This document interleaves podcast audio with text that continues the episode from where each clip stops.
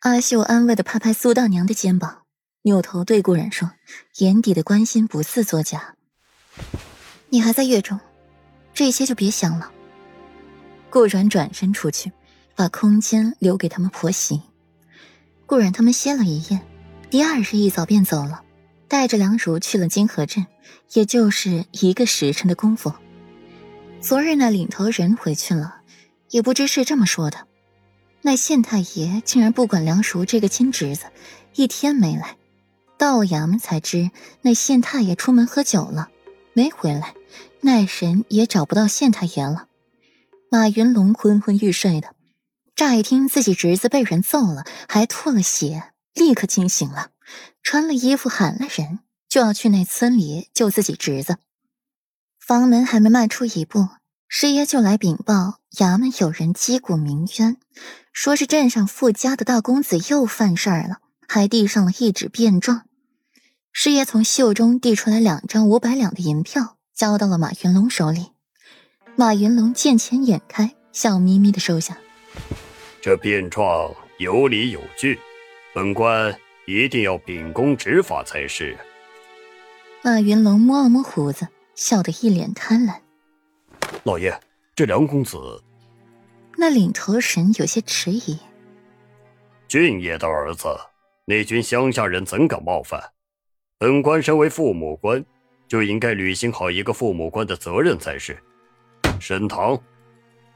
公堂之上，一名富家子弟和一名麻衣书生跪在一起，周围站着衙役。公堂肃穆安静，公堂之上高挂匾额，明镜高悬，墙上挂着海水潮日图。顾阮和裴玉站在门口，静静的看着这地方官判案子是怎样的。马云龙从后面出来，步履沉稳大气的坐在公堂之上，一拍一拍惊堂木。升堂。旁边的衙役手持杀威棒，在地上齐声敲着，高喊着威武。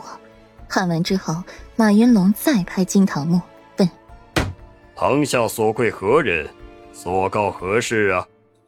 麻衣书生先开口了：“青天大老爷，草民魏延状告傅怀生傅公子，强娶草民的未婚妻，还意图对草民下杀手，还请大人为草民做主。”马云龙坐得端正，去问傅怀生：“傅公子，这魏延说的可是事实？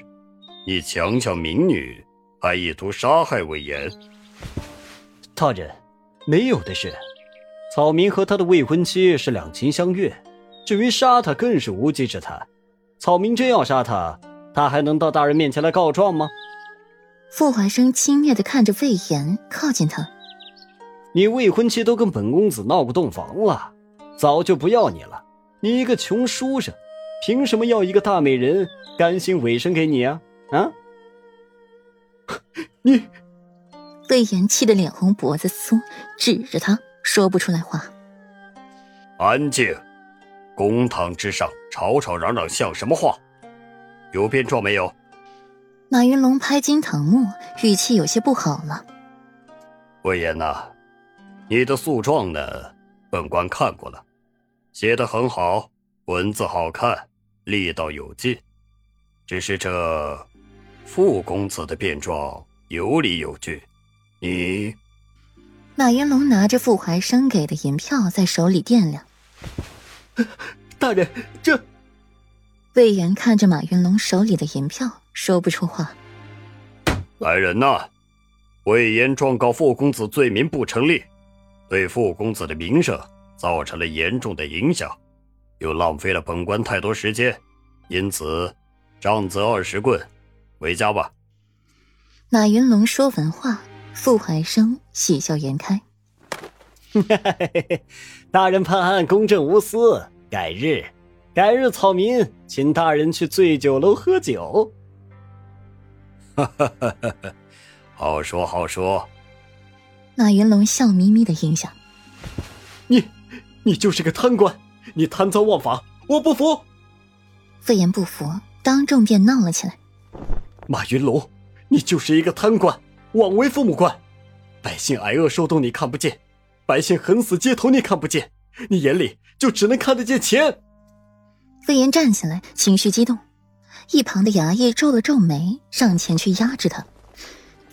马云龙被魏延的话说的脸色又黑又难看。来呀，魏延辱骂父母官，再加五十棍，一共葬折八十，快，快打！